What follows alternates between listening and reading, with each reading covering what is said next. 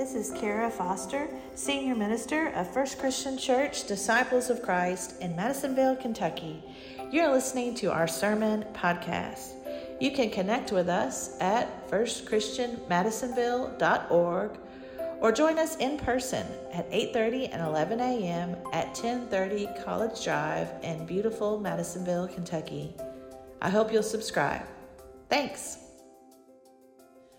All four of the gospel writers tell the story of Jesus' baptism, and today Matthew's going to be our storyteller.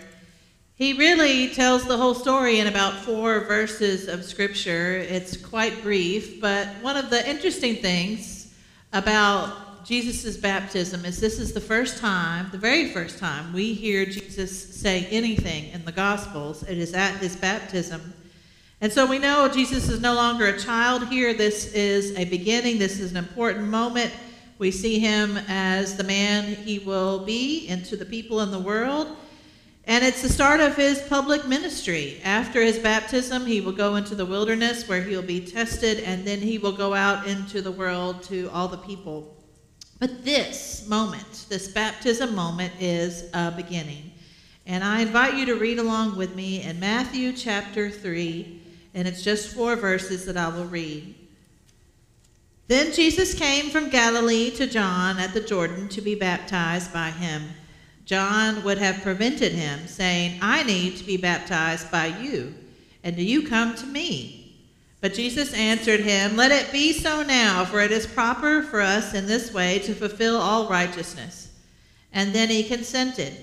And when Jesus had been baptized, just as he came up from the water, suddenly the heavens were opened up to him, and he saw the Spirit of God descending like a dove and alighting on him. And a voice from heaven said, This is my Son, the beloved, with whom I am well pleased. John the Baptist is out on the edges of the wilderness. He's calling to the people, Sinners, come, repent. He's inviting people to step off the shoreline and into the waters and begin anew, calling them to come clean about their life. John the Baptist was very well known. He had a following, he had a crowd. You could even say that is one of the reasons he was put to death because it was needed to silence him by the powers that be. I imagine Jesus coming out to hear John on the banks of the Jordan, watching listening as John preaches, watching how people are drawn to him. This is a man who ate locusts. This is a man who wore itchy camel hair sweaters. Uh, this is a man whose major re- preaching message was repentance. Repentance. That's not a message that goes down easy.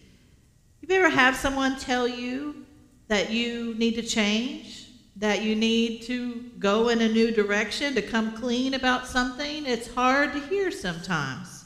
You know, I remember a story of a woman who said she was on a spiritual retreat once, and everyone in the room was invited to share a time when someone had been like Christ to them.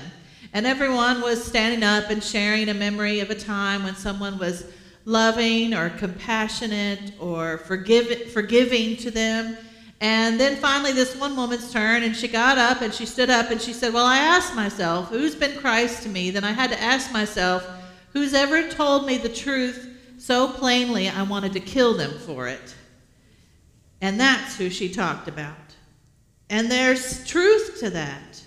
That Jesus himself, the powers that be, they'd want to silence Jesus. And John the Baptist he lost his life. John doesn't sugarcoat words. He cuts right to the heart of things. You can change. You can begin again. You can join me in this river. People heard truth in John's words and they were drawn to that. They wanted to join their life with God's mission and purpose in the world. And Jesus watches the people coming into the river and then he does this ridiculous thing. He gets in with them.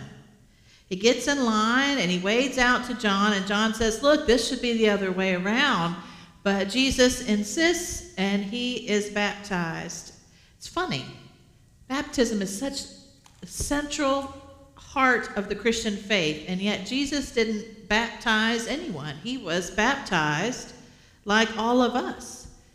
Jesus insists down into the water he goes. He comes up dripping wet, the voice of God and the Spirit descending upon him.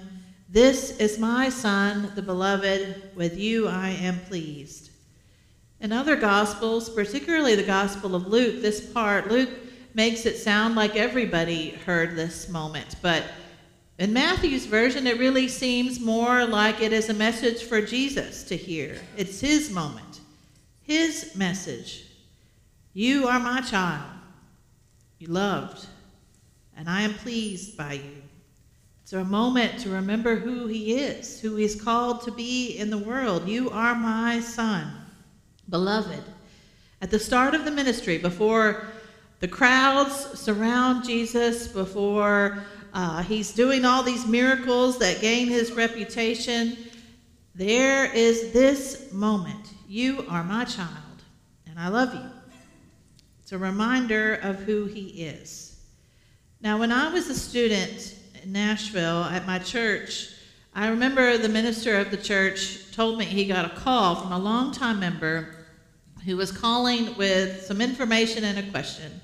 The first part is that he said, I'm being enrolled in hospice care at my house. Don't think I have long to live. And he said, But I've got a question. I was wondering if you all would baptize me.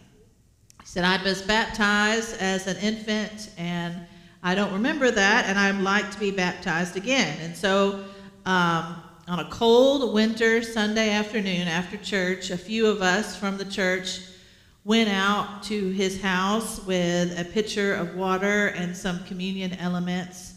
And I was curious. I wondered, why now? So I asked him, you know, in fact, I even wondered, I thought maybe he's trying to cover his theological bases, you know, become sprinkled and dunked, just in case God's looking for a technicality here. He's covering his bases. But I really wondered, I, part of me also wondered, was he scared? Here he is in the final months of his life was he scared.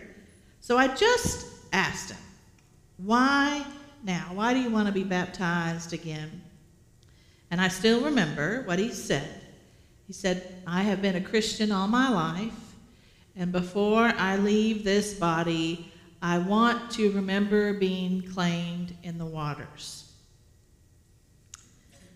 So, in his kitchen, in the chair at his kitchen table, he leaned back and we poured a pitcher of water over his head in the name of the Father, Son, and the Holy Spirit.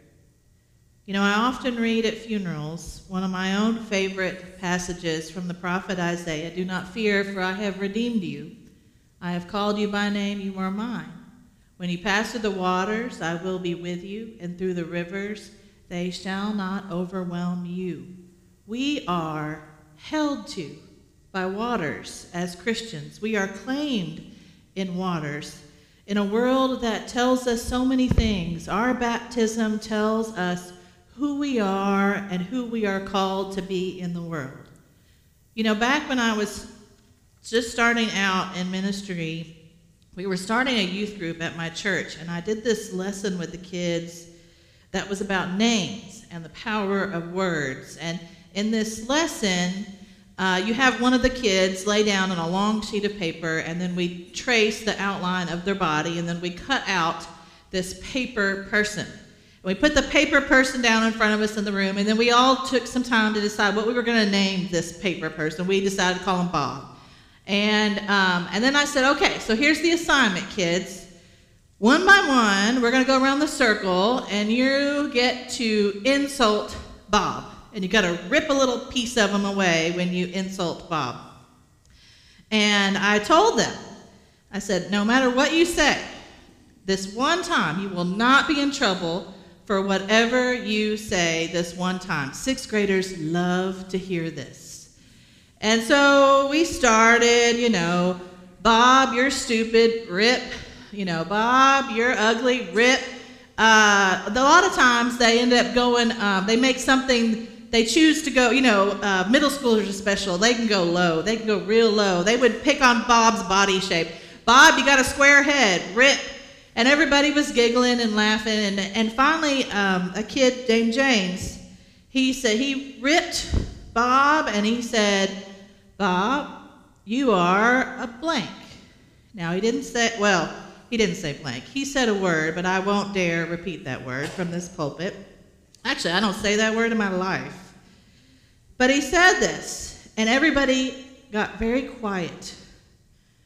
Some, I think, were wondering if the preacher lady really meant that you wouldn't get in trouble no matter what you said.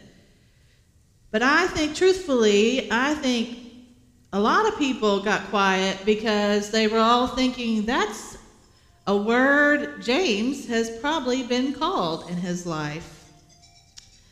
So we finished ripping Bob apart, and then we all had some tape and we tried to tape them back together. And I spent a few minutes talking about words and the power of words and how they scar and wound and hurt us. And I read some scripture and we closed with prayer, and that was pretty much the lesson that night. We all moved on. And as we were, uh, everybody was getting picked up, we were standing outside in the front of the church, a bunch of us mingling about, and James came up to me and he quietly said, That word I said, I hate that word. Now, I tell you, let's see, this year for me is 20 years of ordained ministry. I've been serving churches for 23 years. That's how long it's been. And I still think about that conversation with James in front of the church. How many of us, how many of us here today, we still remember a name we were called, maybe just one time, that's all it took. Just one word, and it seemed to confirm in our mind what we already had decided about our own selves. That we are worthless, that we were a mistake, shameful. You know, Dr. Brene Brown has this wonderful writing about shame, and the thing she says about shame that's important to remember is that shame says instead of um, I made a mistake, shame says I am the mistake. Of course, we are all inundated with messages every day that tell us that we can never be successful enough, or rich enough, or thin enough, or pretty enough, or young enough, or popular enough, smart enough, good enough, successful enough. But baptism says enough. You are enough. In baptism, we remember that no matter what someone told you you are. No matter what you believe about yourself, the name that has any say over our lives is the name we claim when we step into the waters of faith follower of Jesus Christ, child of God, fearfully, wonderfully made. We are claimed by waters. And sometimes we get busy we get distracted with life. We get caught up listening to all kinds of voices that tell us who we are, listening to everybody and everyone except for that still small voice within us. Have you forgotten? Do you forget sometimes who you are and called to be in the world? Today, as we step into this new year, here it is January, on this cold January day, we as a staff thought we would also extend um, an invitation. In fact, I'm going to go ahead and step on down here.